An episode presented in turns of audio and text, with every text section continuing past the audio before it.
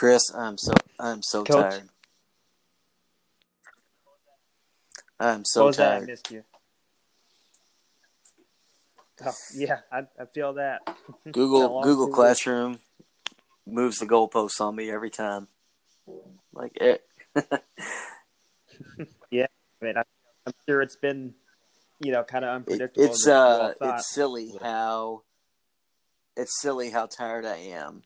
And really and truly the last two weeks I've done nothing but scream into a computer. And that's not me being mad at the computer, that's me teaching.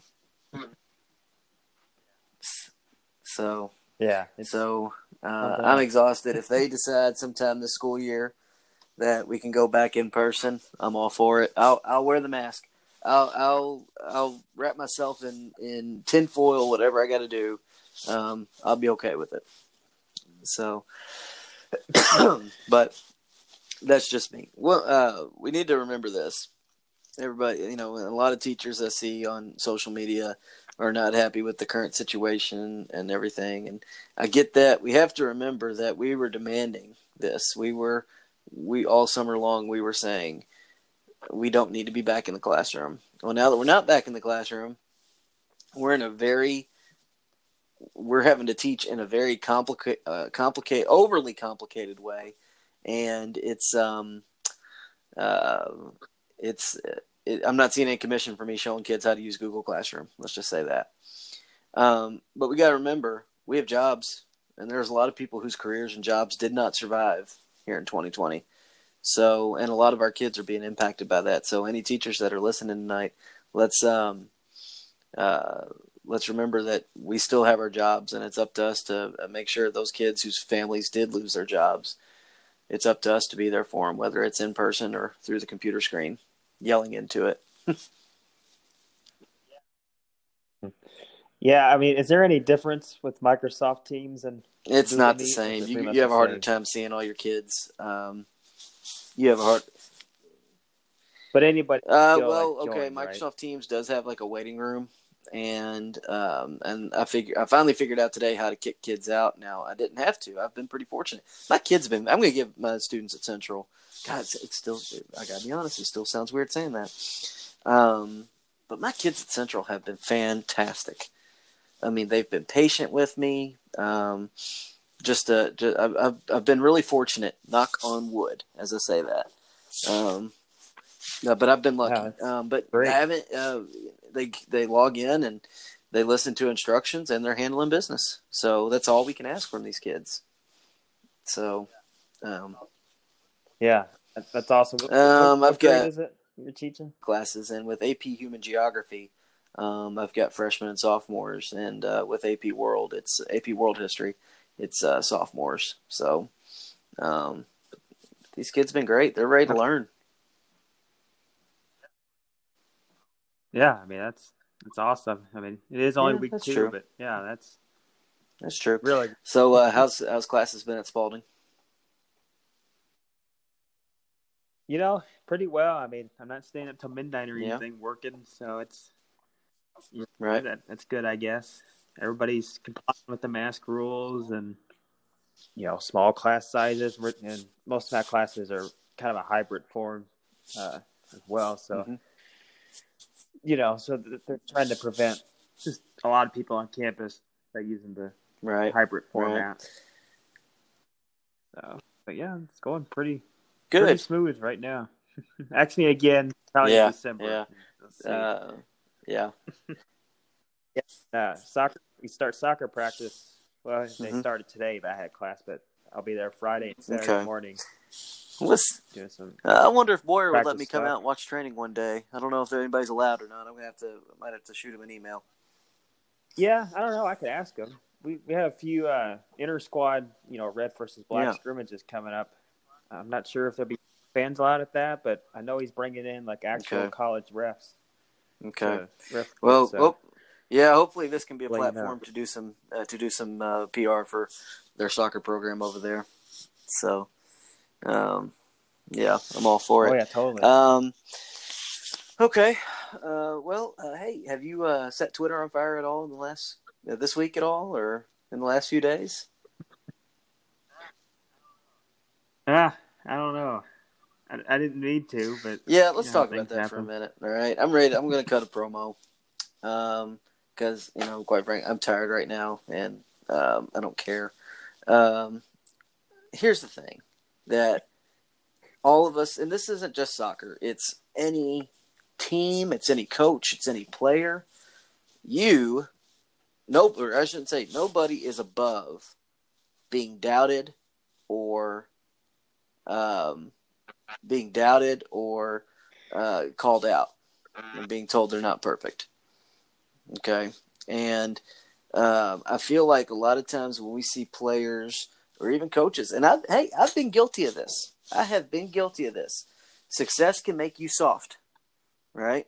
Success can make you soft, and um, you know when you uh, reach a certain level of success, when you don't get the respect that you feel like you deserve, and you make a scene about it, number one, to me, that shows some insecurity. Like maybe you still can't believe that you even pulled it off. All right.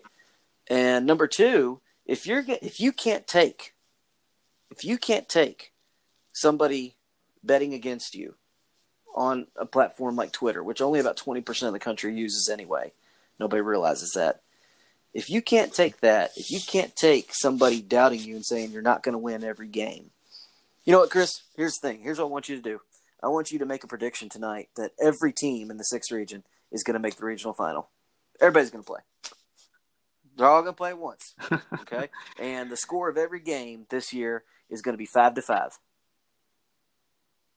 You know, that's what you that's what you need to do in order to satisfy everybody. That way, nobody gets nobody gets their feelings hurt. nobody gets caught up in their feelings. That's what you need to do, Chris. You know, just just be that just be that journalist. Um, but if you can't handle that, you can't take that. Then you're not going to take a, an elbow in the back every time you get disrespected out on the field, and it's you're going to turn around and and beg and scream at the referee because they didn't see it, they didn't call it, and at that point, you're only a detriment to yourself. Nobody is above criticism. Nobody is above being doubted. So, um, you know, and I'm not, I'm not talking. And hey, I, I'm not calling. I love seeing an athletic department stick up for their soccer program for a change. Love it. Um, doesn't happen enough. Um, got no problem with that. But this is a lesson that uh, I feel like this is a teachable moment. That for every school, every team, every coach, every player, you are not above being criticized. You are not above being told you're you're not as great as you think you are. So, Yeah, I mean, um, some people need and, that. Uh, so yeah, well, I mean, again, I think what happened, what what happens there, Chris, and you're going to learn this when you're in when you're a journalist one day. You keep making keep making those predictions. The only time I'm going to get mad at you is if um, is if you stop you stop getting aggressive in your prediction making. You know, you're you're not going to get them all right, but there are going to be some that you do get right. You know, and again, you can't you can't predict every score to be five to five. You can't predict every team to make the regional final. That's just not how it works. See what I'm saying? But one Yeah. thing I think you'll come across, one thing I think you'll Right. come across is a lot of, and especially in a lot of the small towns in Kentucky, outside of Louisville, especially, um, where there might they might be the only school that's in that town. Well, there's never, of course, everything they do is the greatest thing ever. Of course, their best player is the best player in the state. You see what I'm saying? And then, of course, when they, and then of course when they schedule Yeah. tough and then have to go play, you know, or when those programs actually do schedule tough and they go play somewhere and they get beat pretty bad. I'm talking any sport. Um, they realize, you know, it, it, it hurts a lot worse than it probably should because, um, uh, you know, they're used to being told how great they are, and then when once they get out of their comfort zone, it's like, whoa, hold on, we didn't ask for that. So you'll see that a lot. You'll see that a lot. Right. I mean, who knows? We might not even have a region. Uh, well, I don't know. I think we will one way or another. It's just I don't I don't know. Yeah, I don't know if JCPS will continue that long. I have questions about how long they keep, you know, how long they, how long they're going to The important thing is they're still playing right now. So I think fo- football football will be played Yeah. next Friday night, I believe. So Uh, yeah. The well, JCPS plays. Yeah, KHSA starts Right. the 11th next Friday, and uh, Okay, there you go. JCPS will start the There you go. So, all right. Well, we've got we're talking tonight about winning close games, winning in crunch time. All right. So, um, so Chris, why don't you go ahead and uh, why don't you go ahead and fire it up, man? Let's go. Okay. Uh, let's see here. So, you know, what what general things do you think teams need to do to win a close game or match? Just say match. It's probably the Okay. soccer I think here's the thing. All right. When it comes to close games, I think high school soccer is at the top of the charts. I really do. If you're as if you're a soccer fan and you're wanting to watch a close game, I think whether between pro, college, or high school level, and even club, I guess you can throw that in there as a level. Um, I would take the high school game in a heartbeat. A two to one high school game, five minutes to go you know, just hearing every seeing everybody cheering in the you know, or everybody getting antsy in the bleachers and everything, and you hear 'em- people chanting and everything. It's it's a great atmosphere, and it's great to watch these games. It's great to watch these kids, you know, have a breakaway, and just the just the the cheering that takes place in that. I guess is the best is the best way I can describe it. Um, if you've been to one of these games, you know exactly what I'm talking about. But if you're a coach Mhm. and you find yourself in a close game. I remember doing this in 2000 it was 2015 against Butler in the in the regional semifinal. I know we brought this game up so many times, but I did do this. I did take a second. It was the, the game was tied 1 to 1. This is right after Butler scored. And I think this kept me from maybe overreacting to that. This kept me from panicking. When Butler scored to tie it up, I remember thinking to myself, dude, if this is the last game, if, if this is the last game of the season, it's like you. I was like, this is the main event. It's a we're in the fifteenth round of the or coming up on the fifteenth round of this boxing match, and it's a one-one tie. It's a tie game. This is what you play for. This is what you work so hard for. This is what we strive for, just to be a part of that. And when you're looking at it down the road, whether you win or lose, preferably win. Uh, it's way more preferable to win. But when you whether you win or lose, you look back and say, "Man, it was awesome to be a part of that." You feel like you're a part of something at that point in time. And um, so, I would encourage coaches to do that first and foremost. If you find yourself in a close game, take a few seconds and remind yourself, "Man, this is this is what it's all about. Let's go." So, all that being said, now on a, from an actual playing point of view or perspective, um, one thing that I feel like, and we'll get to this, this will come up in number two, um, but do what got you to those last 10 minutes. If you got to those last 10 minutes winning, uh, you know, winning with a one nothing score or it's tied, do what got you to that point. You might have heard the, the phrase, um, you know, uh, you know, dance with the, uh, go, you know, dance with the girl that you brought or something like, I don't know. I can't remember how it goes. I'm tired, but you know what I mean. Um, if you've been playing aggressively all game, if you've been playing a certain formation, you've been playing a kid in a certain position all game, don't all of a sudden decide, okay, it's time to make a switch. Five minutes to go. That's number. Okay, if you do, it's ballsy. Good, you know. Look at you, coach. But um, you're looking at losing credibility if that ends up backfiring on you. Um, so stick with the formation that that you've that got you to that point. Stick with the lineup that got you to that point. Stick with the players that got you to that point.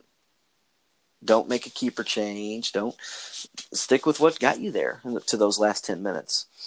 Um, you gotta stay aggressive. Uh, don't take your foot off the gas. It gets you beat nine times out of ten doing that. And then uh, teams got to make good decisions. Teams have to, and teams have to um, uh, keep their cool when a call goes against them. Teams have to, um, you know, all of teams a lot of times will overcomplicate things.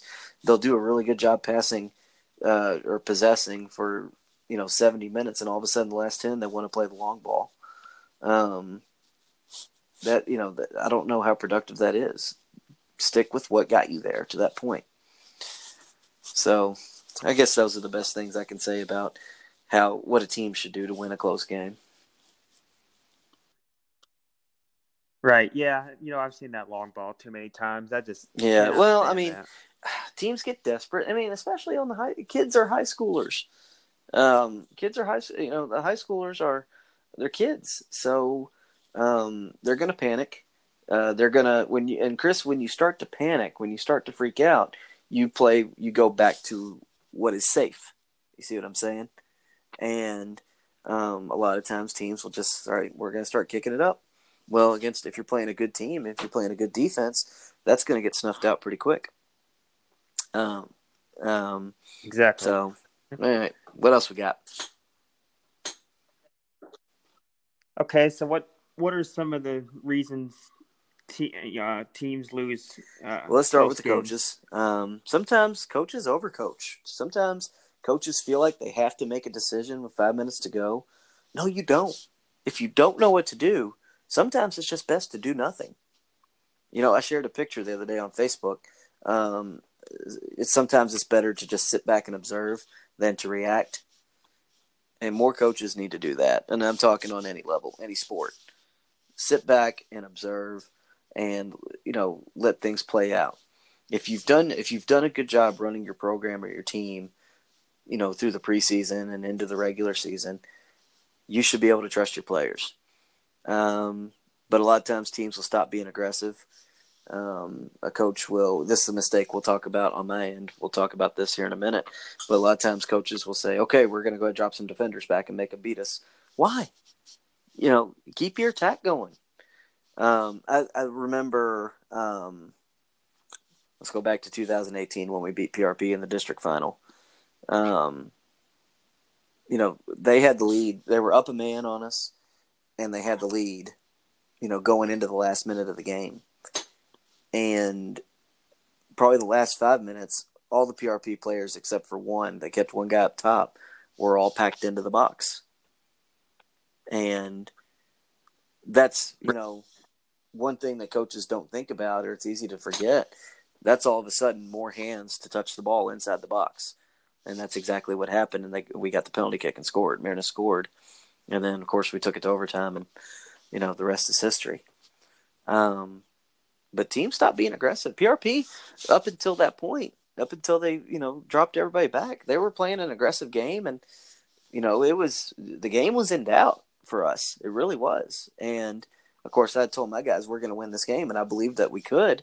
But, um, uh, I, I, you know, I felt you know, PRP was uh, was aggressive up until about the last five or ten minutes, and they, um, you know, all of a sudden you see nine or ten guys, nine or ten white jerseys, uh, or I'm sorry, yeah, nine or ten white jerseys down in front of their goal the last five minutes, and you know, to me when you take the foot off the gas, a lot of bad things can happen.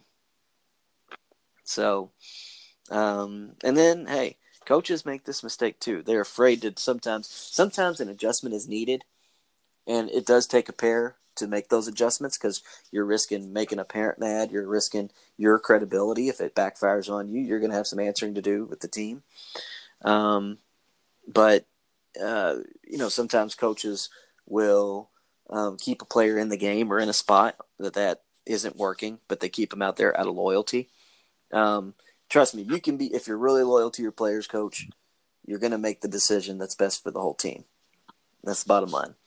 Um, your success is my success. That's the way. That's the kind of culture you need to have with your group. Um, and you know, hey, if you've got players on your bench, if you need to make a substitution, but you don't trust any of the players on your bench, um, that's on you. You've had since, well, in our case, you've had since July or June to make that, to develop that trust. And here it is, September or October, and you don't have it. That's a problem, coach, and that's on you. So those are reasons why teams lose close games. A coach can, a coach can lose a close game for his kids, or her, his or her kids, no doubt about it. Okay, so let's move to the preseason. What what role does the preseason play winning those clutch um, games? Well, um, well, you got to get kids in shape, right? Um, a lot of the close games we won at Fairdale were won in July, in my opinion. Um, you know, I'd, I'd often challenge my guys. We do five minute, and I know this isn't fashionable. That you know, you have everybody's supposed to condition now with the ball and everything. Um, but I'd have my guys do five minute sprints at the end of practice, and I would place scenarios in their minds that they were protecting a one nothing lead with five minutes left. What kind of effort you going to bring to that those last five minutes? That's the kind of effort you need to bring here. Um, uh, you know, when we do that, or when we do the hill, I do the same thing. I, so often I tell the kids, and I got this from Coach Renardo Foster at Fairdale, um, uh, former lineman at U of L. I told him, I said, or he t- he told me one time, he said, I've told our kids plenty of times, if we work hard enough, don't be surprised if we're up by a score or down by a, score. we can also be down by a score. Don't be surprised by either. Don't allow yourself to be surprised by either scenario and he's 110% correct. I told him, and that's why a lot of times, because I told my kids that, a lot of times that's why um, we never really panicked when we were in close games, or why we never really panicked when we were down. Um, but preseason is for team building and developing that trust. Um, when you can call on a kid to, and here, and here's what a lot of people don't realize as well: it's not so much that the coach trusts the kid on the bench, right? In the last five minutes, let's say you got five minutes to go in the game You've got a freshman that's pretty good, pretty decent. He hadn't played all game, or she hadn't played all game, um, but she's got some speed. She can beat that fullback, right? Um, put those fresh legs in the game. Putting those fresh legs in the game isn't a problem for you, coach. You trust the kid, but but do the other ten kids on the field when they see that that teammate of theirs coming in, are they going to groan and lose confidence and shake their head at you, or All right. That, was really weird. It just cut out. That's okay. So part two it is, okay. I guess, right?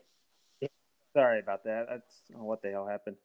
All right. Okay. So you were you're talking about uh, what preseason. Yeah. You know, how that helps. So if you just want to continue with that. Yeah. So preseason is for team building and developing trust.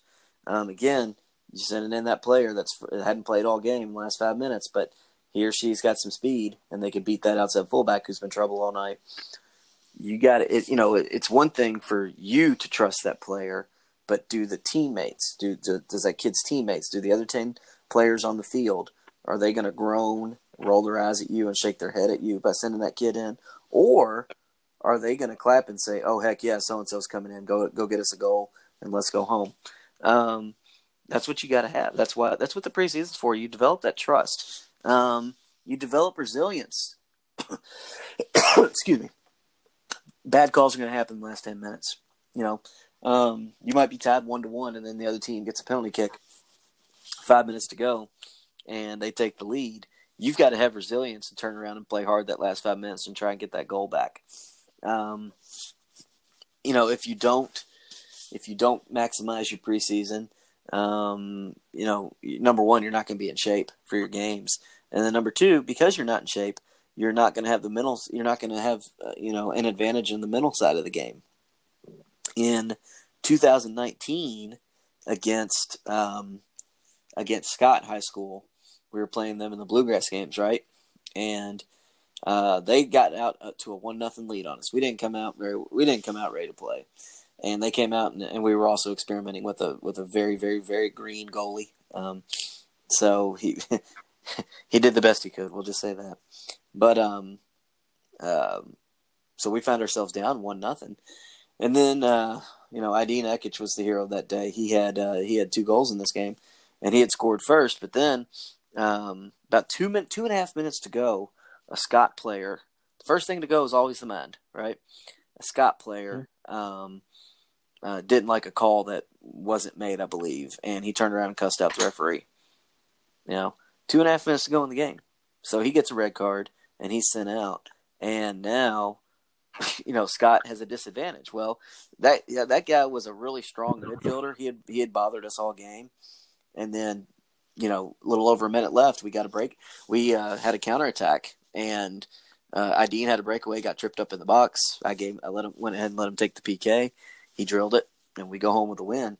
Um, Scott could have used that midfielder uh, on that counter attack, and he wasn't there.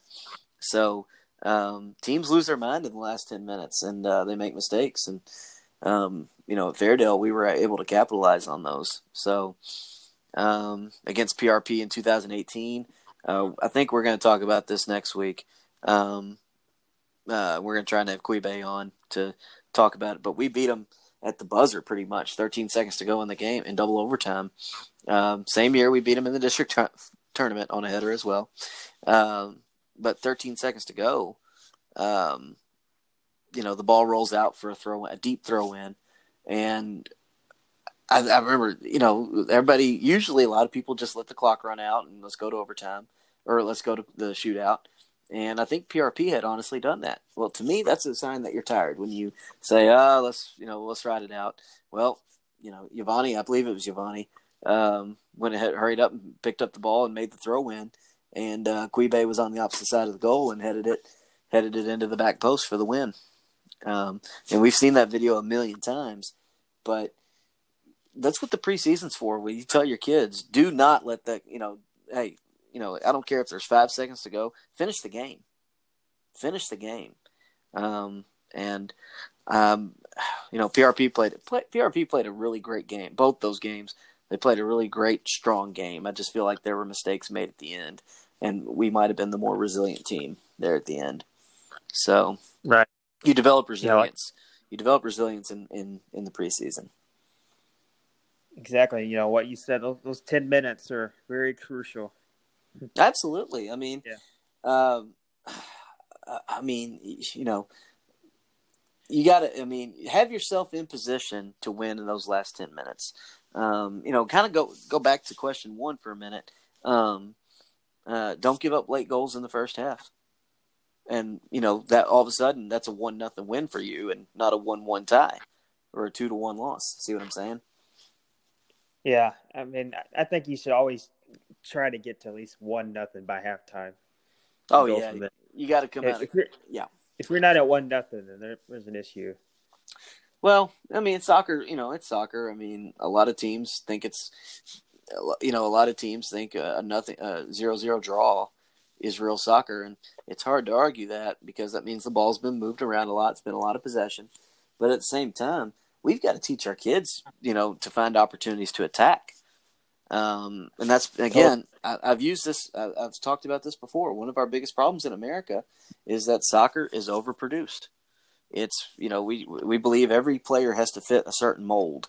Uh, every player has to be you know we're trying to train a, a bunch of robots or or if you're a Star Wars nerd, stormtroopers out there.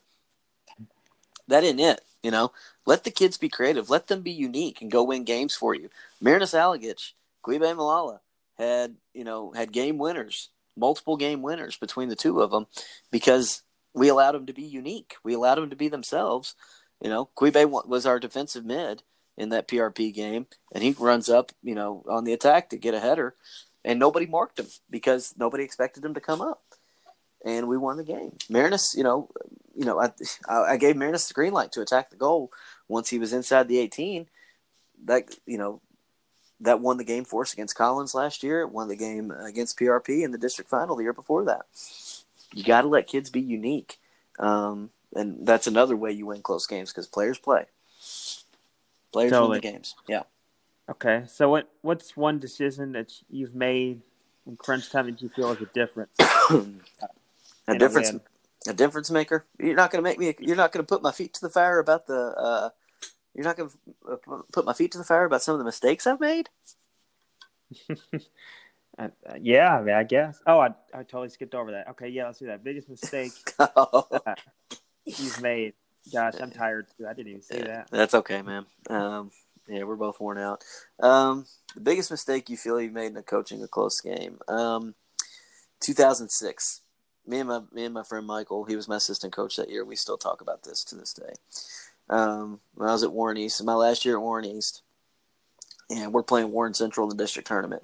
Central's a huge favorite. We're a heavy underdog, and but we found ourselves up two to one on the verge of a historic upset in that area, and we had done it by we played a three five two, and I instructed my midfielders to be as physical, to be as aggressive against Warren Central as because you know they were known for being physical too, kind of like an Iroquois or you know Warren Central. I've I've said for years Warren Central is if there's one team out in the state that would fit in with the sixth region, it is Warren Central for sure. And um, big, fast, physical, right? But also pretty skilled. So I told my guys, I said, hey, we're going to be as physical as we can with them. Uh, we'll take as many yellows as we can over it. Um, let's uh, let's get the forearms out there. Let's uh, let's punish them a little bit, and um, and it worked. Bullies don't like to be bullied, and when we do that, as soon as we would win the balls in the midfield, we play it out wide. And Tyler Gee, uh, outside left mid, tall, skinny, left-handed uh, guy, um, left-footed guy. He took the. I mean, they couldn't stop him, and he would get across the. Uh, you know, he turned the corner on the fullback, and he'd play crosses in front of the goal all night. It drove them crazy. They couldn't stop it, right? And we scored two goals in the second half because of that. We were only down one nothing at halftime. Um, so we get up two to one, right, Chris? And I mean, the place is going bananas. I mean, it, it, nuts. I mean, everybody's just like, "Oh my God, this is happening! This is really happening." We're a year removed from a winless season, and here we are looking at beating a top twenty-five team in the state in the district tournament. And I got with my assistant coach because uh, you know I was just twenty-two at the time, and so I felt like I had to make a move. You know, um, are you a chess player? Not really, no. Okay, I'm not either. I get the feeling though sometimes you don't always have to make a move. It's more like poker, right? You don't have to play you don't have to play every hand. Sometimes you could, you know, tap the fingers on the table and say, I'm checking, right? That's what I should have done. Right. But I got with my assistant coaches, you know, we we kind of we had this little cute little huddle, uh, uh, me and the other three guys, and asked them and said, Okay, hey, what do we need to do? What do y'all think about what do y'all think about dropping a guy back? What do y'all think about dropping a midfielder back on defense, making him beat us? And there's still 18 minutes to go in the game, or right around 20, 20 minutes to go in the game, right? And they all said, "Yeah, let's do it. Let's do it. Drop them back, make them beat us." Well, Chris, the problem with that was that opened up the midfield a little bit more, and Warren Central all of a sudden had two less forearms in their back, and they were able to get control of the ball and actually get a grasp on things, and um, they tied it up. Not too long after that, we went to overtime, and they beat us in overtime three two. And wow, um, yeah, I know. I mean, you know, so years later, I asked another coach who was pretty decorated. I was at a NSCAA. That's how old I am. I went to an NSCAA coaching clinic. Um, I think this was in Tennessee, uh, down in Knox, down close to Knoxville.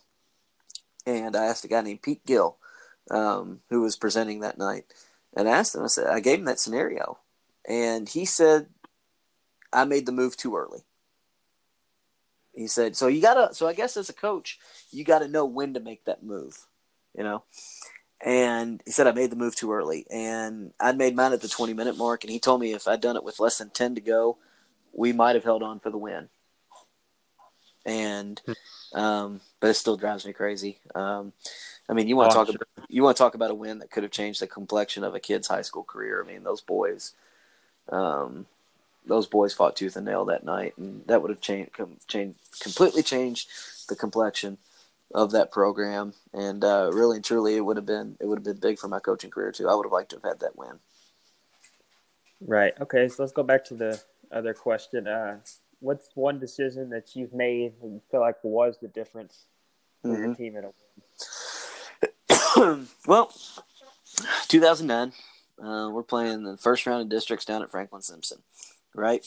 This was the end of year two, and year two was uh, was about as bad as you could. Well, at that at that point in time, I thought it was about as bad as I could have asked for. Right? Franklin had never lost in the district tournament up to that point, right? And we're in overtime against Russellville, you know, and they're they're usually a doormat in the district and in that area down in the state. Um, but they had a kid that night who was just playing out of his mind. Their defense was playing well. They had a kid who was playing the defensive mid spot. He was about six eight. He had to be about six eight. He, I mean, and he was good. I mean, well, I mean, I don't know if he was. He'd play for me. I know that. Um, I mean, just his effort, and uh, well, and the reality of it is against against our guys, if you just brought any kind of effort, you had a chance at winning because they didn't. um, but um, we're in overtime against these guys, and they've got a fullback. My outside right mid is a is a smaller guy. He's probably about my height, um, short legs, uh, busts his butt. I mean, the the, the kid is, um, you know, top fundraiser every year. He's he's just he's a captain, and so this is where you have to make a ballsy decision as a coach. And keep in mind, I'm staring. If we lose this game, there's a chance I would have been fired a year earlier from Franklin than I was, right? Which at that time didn't really sound like a bad idea anyway. Um, but um, sad. But it had me relaxed. You know, the idea, well, if, I, if we lose, I get fired. Not the end of the world. And um, um, so what I did though was I went ahead and made that move. I pulled that kid out of that position and I dropped him back to the back line. And I took one of our strikers, right? And uh, this kid was our fastest kid on the team. I took one of our strikers and put him in that spot. And that fullback on that side, who was he was a big, bulky farm boy, um, that just you know uh, uh, the first kid couldn't get by because his just his legs were too short. Um, so I stuck this other kid who had some speed, had a lot of speed and quickness. And Chris, I think it was within two minutes. Within two minutes, he turned the corner on that kid and and beat him and uh, played the ball, played the ball out in front of the goal, and our attacking mid stepped through and buried a shot to win the game. Wow. So, um, and we won the district tournament two nights later. So they couldn't fire me. Dang it! I had to stay another year.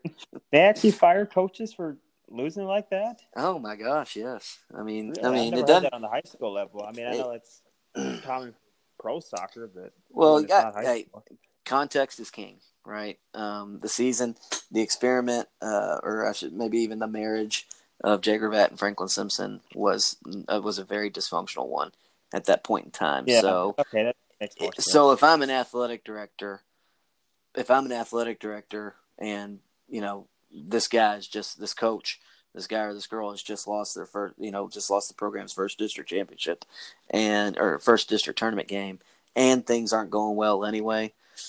It's it's it's it's not crazy to sit sit them down and say, "Hey, we're going to put you out of your misery. We're going to let you go," and and that's what they would have been doing with me. And then they it, it didn't happen for another eighteen months, but um, you know, I I wouldn't have been upset if they brought me in and said, "Hey, we're gonna." we're gonna let you go after you know it just it just right. not it's just not working out um, and that was easy to see but um, that was a decision that, and let me say this after that game was over um, the young man that I moved who could be a little hot headed um, he's he was impossible to be around he probably still is this way I feel bad to whoever's married to him um, you know he uh, he had no problem letting you know how wrong you were when you were wrong right and after the game was over, he came up and shook my hand and said, I hated it, coach, but that was the right move. I was like, Yep. So that decision that decision kept me employed for another year. so and kept our season alive. So um, that's hey, that those are the kind of decisions you know. It, I mean, those are the kind of decisions that coaches have to make. They have to, um, you know, one decision can end the season or it can keep it going. Right. So what's what's been the biggest heartbreaker or disappointment throughout the years? Um, I gotta say, I gotta say, 2012 against Fern Creek in the regional final, a one nothing loss. You know, the real, reality of it is, to this day, I still don't know what I could have done differently. Um, we had plenty of opportunities to score. We had plenty of possession, and um, Fern Creek was just that was again that was the beginning of their dynasty, and it had clicked for them. And um, I guess you know they'd scored at the end of the half. Um, that was the game winner came at the end of the first half, um, and it was just a simple turn and shoot, and it chipped our goalie, it chipped Ben, and went into the back post. And uh, so we went into halftime down one nothing. Um, you know, I just I don't know what I could have done differently. Um, maybe one thing I've been guilty of in the three regional final losses is not, you know, all of a sudden and I know I've been guilty of it. It's not a maybe. Is playing more people all of a sudden, and when we get to the regional final, I want to only have three or four kids come off the bench and not the eight or nine that I have sitting there. And I'd made up my mind this past year in 2019. It, Chris, if we had reached the regional final in 2019, whether it was against Butler or whoever, um, I was gonna. I'd made up my mind that I was gonna go for broke and just and just uh, be aggressive, more aggressive with my subbing and see if that uh, played a role. um, see if that would make Yeah. a difference. Yeah, I, I didn't notice in 2018. I don't think he did a lot of subbing in that game. No, I didn't. Uh, I did. I really didn't. I think we might have had four guys come off the bench, and that just wasn't enough. Um, and I don't know if it would have been enough anyway. Um, but it, it could have made some kind of difference. Yeah, So you, know, I think of that game a lot. We really got lucky to just to score those two extra goals because, you know, I thought it was going to be one nothing. Um, Well, the the, fir- the the first goal was the luckiest one. and One of these days, we'll talk more about that. I felt like the first goal was the luckiest one. The two at the end were just you all finishing. Um, and I said that I said that whole year. I mean, again, you want to be known as a team that can finish. And I said that ho- for that season, there was only one team that finished better than we did, and it was Butler. Um, but you know, in 2012, that was our year to win the region, and um, I guess the only thing I could have done differently, and this would have been something I, I preached throughout the season, is teaching my team, hey, don't give up goals at the end of the half, whatever you got to do. Um, so, um, yeah, you know, You know what's pretty interesting about that Fern Creek game? Mhm. Four players total from, well, two from Fairdale and two from Fern Creek. They're all, you know, head coaches of that uh, of a school now in the sixth region. I think it's pretty crazy. who you got? Uh, we got Nolan and uh, and, Who uh, Jacob? Jacob Kesley mhm. and uh, Cornell Hillard are coaching at Southern. I found that out oh, oh, So- Cornell's coaching Yeah, over there. Wow, assistant coach and Jacob's Wow. the head. yeah, And then Fairdale, Caleb and Noah. yes, That's that's pretty true. wild. Okay, yeah, yeah, okay, yeah, it is wild. I guess, I guess it just shows how well you did with those guys and how well Pedro did with his guys. I mean, look at them now; they're they got their own program. Yeah, it's just pretty Yeah. amazing, really. It is. Um, it is. I, I just, God, that was our year to win it. You know, so we helped. We helped Fern Creek get uh, get their start. I guess. I guess I could. I guess we could take some kind of credit for that. Maybe. I got to find something to take credit for. Okay. So Okay. How do you not have too many close games throughout the season? well, I mean, I don't know. Um, I mean, you definitely want to have some some blowouts. You definitely want to have some games where you can get all your players in and get some time and everything. But you learn a lot from the close. I mean, check this out. You learn a lot from the close games. I can remember when I was in high school, I started saying this uh, to my teammates. You know, assuming they would listen to me. You know, Chris, my sophomore year, we were terrible, and I talked about this a couple weeks ago. Um, we were, but we were playing Marshall County. They were ended up being like state runner up that year, right? And we were playing them in a really tough first game, and we were up one nothing on them, and we ended up losing two to one. Um, you know, we just we I don't know how much we really believed we could beat them, but we ended up losing two to one, and and God, that game drove me crazy. I was like, God, we almost had them. We almost freaking had them. And then a couple years later, we're playing Murray, and Murray was the defending regional champ that year. And uh, you know, we find we actually were looking at having a, a winning season that season, and it was an early season game. I think it was like the second game of the season, and uh, we were up one nothing somewhere in the second half, and it's getting to be crunch time. And I ran over to my teammate Brian. He played striker with me. Uh, I ran over my teammate Brian. I said, "Hey." Um, I got in his ear and I said, "Hey, this is this is the Marshall County game from two years ago." He's like, "What?" And as only he could do, as only he could respond, uh, he's like, "What?" And I said, "I was like, this is the the same game as two years ago against Marshall County. Remember the one we lost, two to one?" He's like, "Yeah." I said, "This is the same game. Think about what you would have done differently." And um, we ended up winning two nothing against Murray, the defending region champs. So you learn from the close games. So I had no problem with a lot. I mean yeah, does it is it physically taxing to play all these close games? Probably. Um, but I guess the only way around it is to schedule a bunch of mismatches, and you know we've got we've got a lot of guys in the state that got no problem doing that. Um, um, you know, I think uh, I think you got to I think you finish early.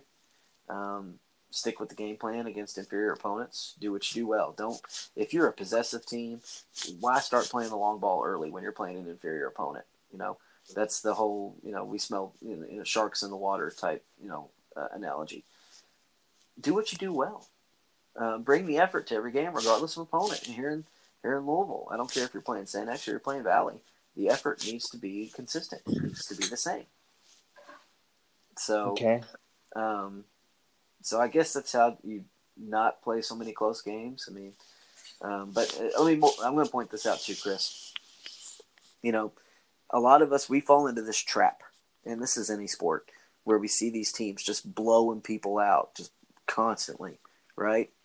Um, and if I'm betting on a championship game, and I got two choices, I got the underdog or the favorite. The favorite hasn't lost a game, has blown everybody out, and then I got the underdog who's won so many close games. Um, I think I'm going to put my money on the underdog that that's been in some close games. I need that team. Yeah. That's I I, I got to go with that team that has faced some kind of adversity. Yeah, I mean that's kind of like with the Derby. You got to go with a horse maybe that's gone through some stuff, or I don't know. Yeah. I'm trying to make comparisons. Yeah, I got you. Yeah, I forgot. Didn't even realize it. Yeah, know it doesn't seem like it, but yeah, Derby's this weekend. yeah, happy Yeah. Derby. Yeah. Uh, so, what are just a few games you thought would be close, but it was not? Well, I'll be honest. Uh, we talked about this game a few weeks ago. Uh, Butler in 2012, I thought would be a lot closer. And, you know, we ended up winning five zip. Um, we went down to Muhlenberg County for their tournament in 2012. Um, I fully expected Muhlenberg to be way more competitive than they were, and um, uh, we beat them four zip. And really and truly, Chris, it wasn't that close. If we could just freaking finish, if we had kids on that team that were willing to use their left foot, I think we would have won. I think that could have easily that could have been a 10-0 game if we played our A game. Um, in 2013, we played Franklin Simpson. I fully expected that to be a one nothing game, a one-one tie, and uh, we won two nothing. Now, while you can say two nothing is a close score in soccer, uh, I don't know. Um, I mean, you're in pretty firm control with a two nothing lead. Um, Right. It is the most. It is the most dangerous score in soccer, but um, they didn't see many. They didn't have many chances to score. They didn't see many opportunities in that game. So that was awesome. Um, 2015, we're playing Seneca in the opener, and I preached and preached and preached all July long. I was like, "Hey, Seneca's going to bring it. You guys better be ready. They're going to bring it." You know, I mean, I, I had every read. it's Seneca. They've always got play. They've always got players. How many college? How many kids they have on their team last year that are playing college ball now? What four? Yeah, I believe there's about four or five at Spalding. Yeah. So, and Chris, we came out and beat them nine nothing. We scored within. We scored on a header in the first minute. Um, Fern Creek in 2015 on the opposite side of the scoreboard. Uh, that regional final against Fern Creek, I thought, hey, we're gonna. It's gonna be a. I was like, if I remember thinking, if we lose, it's gonna be like one nothing. If we win, it's gonna be like we're gonna come from behind to win like two to one or something like that. And Fern Creek Cornell, Cornell and Jacob, uh, you know, they they were pretty dominant and they beat us two to, or four to one. Um, so we did have the score down to two to one at one point, and then they just they brought the boom on us. Uh, in 2018, my first year back, uh, we went over to Christian Academy. I thought I thought that would be a close game because Cal's usually got some skilled uh, players and everything. I thought, well, this this could be a three two game, and we ended up winning ten zip. Um, we really and we, you know you don't a lot of times. Um, a lot of times coaches think that you can't get better in a 10 nothing game in a blowout game like that you absolutely can and i felt like we got better that night um, in 2018 the Bluegrass, king bluegrass cup we played bardstown um, our offense started clicking for us that day uh, we won five to one uh, uh, last year in the king of bluegrass cup against greenwood uh, wrong side of the scoreboard uh, i thought that was going to be a 2-1 game I thought that was going to come down to the wire and we Three lost three-zero, right? 3-0 yeah Yeah, yeah I remember that. it was disappointing. Um, the effort was the effort was not good that day. I was I was not happy with our team. I wasn't happy with the whole tournament that day. so, I could tell. There, there was something right with you. uh, I, hey, the uh, I was ready for everybody to go home after the first game. I was like, let's just call it. Yeah. Don't go. Here, here's your trophy, Greenwood. Almost 100 degrees, and yeah, it was hot. You know, I didn't. I don't think I, I don't think I had a pleasant Nice. conversation with anybody that day. that seems like that, that seems like yesterday, but it's been Yeah. a year. That, that's crazy. Yeah. Now you saw where they uh, Nolan had to cancel the uh, this year's right. Yeah, that sucks. Yeah, it's a bummer. So hopefully they get it back going because I, I really do believe we got to a point where it was the best tournament Louisville. Um, and then you had last year in the PRP in the district final against PRP. thought once again, I was like, okay, this is probably we had the shootout lineups ready to go. Um, uh, we had game plans for the overtime, and um, in the second, now we were tied nothing nothing at halftime, uh, but the second half the game wasn't close, and we won two to nothing. I think, I think if uh, we played twenty more minutes after, we would have won four nothing. I mean, I, I felt like we won that game going away. So yeah, those are some of the games that were close, but um, but they weren't. So, So, okay. wins and losses. So here's a good question. This might be kind of a long answer from you because I know you've you kind of experienced hmm maybe this before. But what do you expect from refs in close games? You know, it's not. Um, it, it- I don't think. I think, I think the answer is going to be a little shorter than you think. Um, I think you got to let the players decide the game, ref. Um, uh, cream always rises to the top. If you make the right calls early on, you won't have to make ones that decide the game at the end. That's been one of my biggest pet peeves of any sport. Um, I've always thought, okay, make make the uh, make the uh, the uh, you know let's be as consistent as we can be. Let's make the um, let's take our butt chewings as a referee. Let's take our butt chewings in the first twenty minutes so that we don't have to make uh, so that we don't so the players stay disciplined enough not to make stupid decisions in the last twenty minutes. You see what I'm saying? Uh, give that yellow card out in the first 20. Um, call that slide tackle from behind in the first 20, and you won't have to do it at the end of the half or at the end of the game. And so many referees, just there's too many referees that have not figured that out, and it drives me nuts, man. It really does. You know, why are you going to call that now here in the last 10 minutes and you didn't call it in the first 10? Right. You are, you are when you do that as a referee, it happens too much. You are officially deciding the game at that point in time. Now, some ga- hey, some games are going to come down to uh, you know, or may come down to a certain call.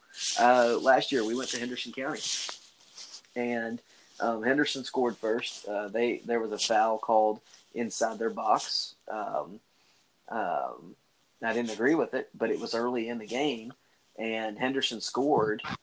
Henderson scored to go up one nothing early in the game, and then of course we tied it up there at the beginning of the second half, and um, you know I don't have as big a problem with that call. I mean, even though I didn't agree with it, I would have much rather that call been made in the first 10, first twenty minutes than the last twenty. See what I'm saying? And we didn't have any more issues. We didn't. I mean, we didn't have any more issues for the rest of the game. So make the you know take your butt chewings, make the calls that are going to make people mad in the first twenty minutes, and then you won't have to make them in the last twenty. You know, and then at that point you can let the players play, let the players decide the game. For sure. So, well, all right. That, that's all I've had for this. If you want to get in some score predictions for week one, Well, high let- school coming up. all right, all right. Let's make let's make everybody mad. Yeah, sure. I'm sure we will. All right. you go first. Okay, we got Butler and Iroquois district game September 14th at Butler, I believe five o'clock. This one's tough because if Butler goes out and controls the ball and plays well, they can easily win three one. But Mhm. you know if they don't, if they let Iroquois get it and let them push the ball up, might be a little, little bit closer. So I'm going to say Butler three one, but but it could easily be one one as well. I think both teams, uh, because of everything that's been going on, Butler's replacing a lot. Um, you never can tell with Iroquois. Um, I'm going to go right now. I'm going to go Butler. It's going to be a little bit of a shootout. Um, I got Butler and Iroquois tying uh, with a 5 5 tie. I'm just kidding. Really, I'm just kidding. I was gonna say it could happen. It's a district game. It could go to shootout. Uh, no, I've got. Um, I think I'll take. Uh, I'd pick Butler three two. Um, they're still going to be having to figure some things out in goalkeeping and on Yeah, defensive defen- side. defending wise is my question, and and keeper. keeper Yeah, wise. and Iroquois is always good for two goals at least in a game. Um, yeah, I think that's true. But- Butler will get to make one more. We'll have one more opportunity though. Then maybe it could be a penalty kick, um, and that's that's what ends up being the difference. Right. Okay, so let's move on to this one. Not really excited about this game. I might try to make it more at FC at Fern Creek. You mean the regional final? it could be. I, I'm not kidding. I mean, it, it's Of course it could be. Why, you know, again, why why would we? Why would anybody be surprised by that? Of course it could be a regional final. Moore, both teams have talent. Um, Moore is, you know, they're knocking on the door. They're kind of like Fairdale has been the last few years, knocking on the door.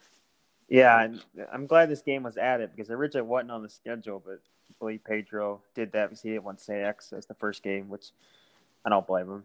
No, who who, who would want to play that? But uh, I don't know. I mean, this one's tough, and like I said, I might try to go. It just depends on the fans and all, all that situation. But I'm gonna have to, have to go with maybe a two-two draw. Okay. I, don't, I mean, this one's kind of hard to predict. I got I got Fern Creek going two to one.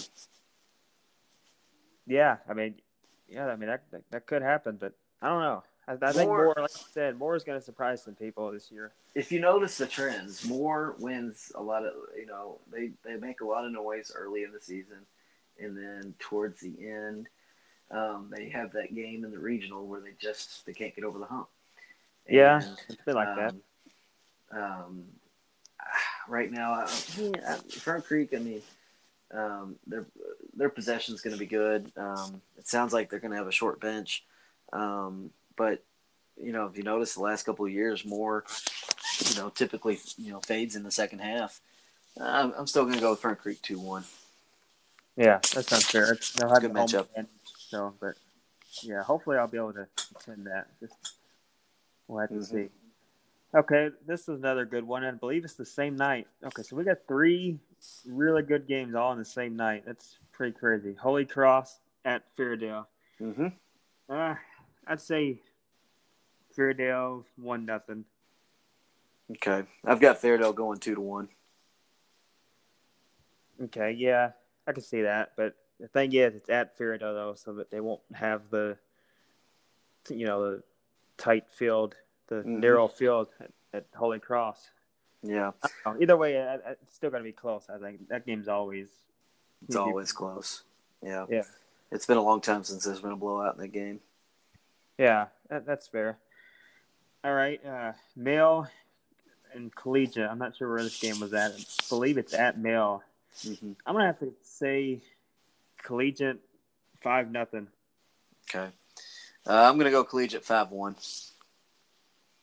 Yeah, because I don't know what what male what male's gonna bring if you know what what kind of team that'll be. You know, reality of it is, I think Male, if they with with their, you know, they're with the season being delayed and them having to wait on a new coach, this kind of plays in their favor. So I think we'll see some improvement from Male this season, but uh, it's not going to be the first game against Collegiate. no, definitely not. And collegiate's be interesting as well because you know Elijah's not coming back. Yeah, that's some that is something to watch. I mean, anytime you got a kid on your team that's good enough to make an MLS roster, that's great. However, um, and I'm sure collegiate is is loaded, regardless with or without uh, Elijah. Um, but you're still having to replace him, and so it's going to be interesting to see how how well he's replaced. for sure. Okay, this game I put on here because Henry Clay is ranked number one in the state right now. So Henry Clay and uh, West Jessamine. Yep. Okay. I don't I don't know too much about West Jessamine, so I'm just gonna say Henry Clay wins. Not sure of a score, but I think I think you that's might probably, know more about that team than me. I'd say that's probably an uh, eight, nine, ten nothing win. Yeah, I, I figured so. I just wanted to throw that on there just because you know they're number Yeah. one state. So. Yeah. Yeah. So, all right, well, good stuff. I got a few announcements to make. Um, Step to the Ball soccer training is going to be, um, we're going to be running a one day, two hour camp on Thanksgiving Wednesday. Uh, it's going to be a shooting clinic.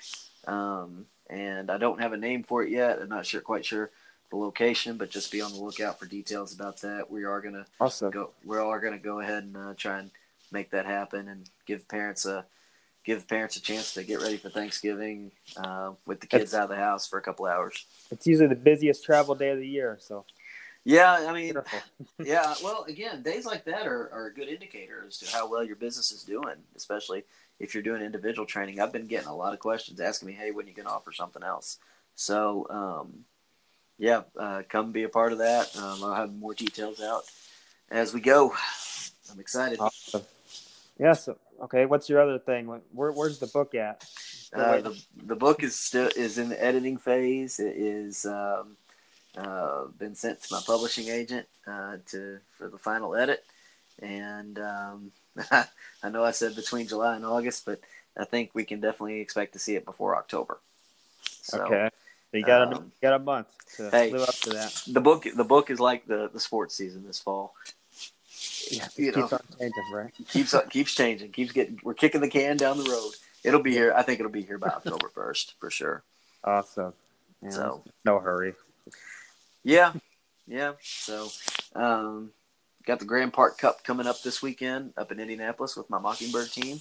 Um, we're really excited about that. It's gonna be um, it's gonna be a great uh, great experience for our guys. Well, really, Julie, they've been up there before, so this is I'm the rookie here, so I'm uh, I'm looking forward to going up there and experiencing that with them. I don't know how the uh, they've got the social distancing guidelines in place, so it's going to be an interesting time.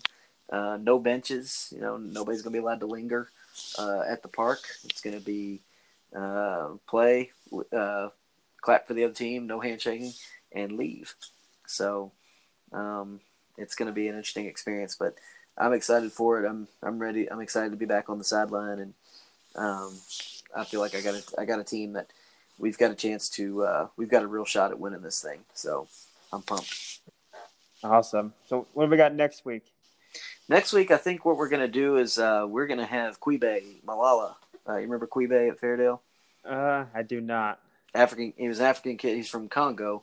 Uh, he's I- Congolese. I've probably And- seen it. I just don't recognize the name. Yeah, you'd, you'd recognize him if you saw him. Uh, we're going to try and get him on, and uh, we're going to definitely talk about that PRP game where he had the game-winning header. Um, but then we also want to, so it'll be kind of a sequel to this week on winning close games, and want to get it from a player's perspective.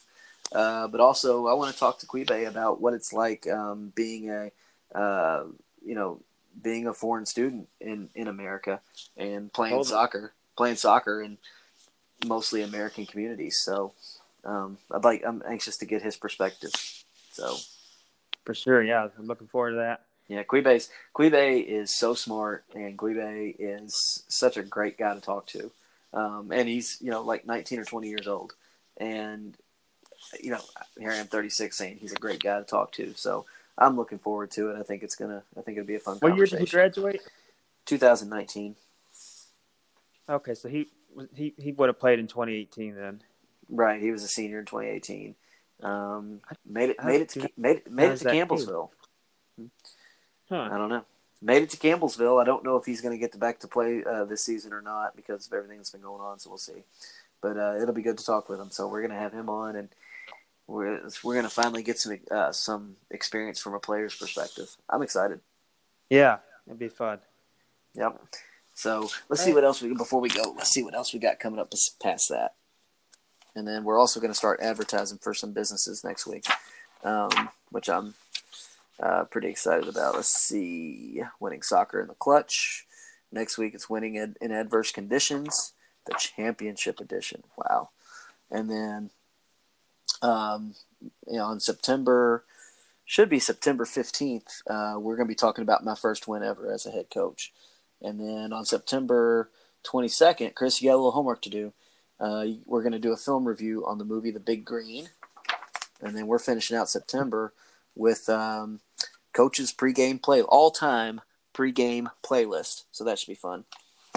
So we've got a lot of good stuff coming up. Um, and uh, let's uh, um, let's just uh, keep doing the best we can with NTI, with college, with how we treat people. Um, let's give a shout out to Chadwick Boseman, passed away last weekend. Great Yeah. actor. Um, Awful.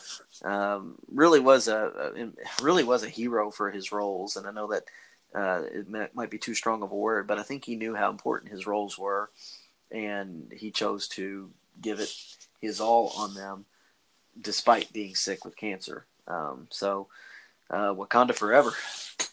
For sure. And, you know, we lost uh, Bullet Bob Armstrong in the wrestling world. We lost him last week as well. Did see that. Did did see that. The Road Dogg's Daddy. Sad sad day. So all right, Chris. Well, go ahead and keep making predictions. Five to five score. Remember, every score's got to be five to five, and everybody has Yeah. to play in the regional final. So Yeah. um, don't forget. Trophy, right? Get it right. Get it right, Chris. So all right, man. Well, we're out of here, and um, Uh, great job tonight, and that is step to the podcast. All right, I'll see you.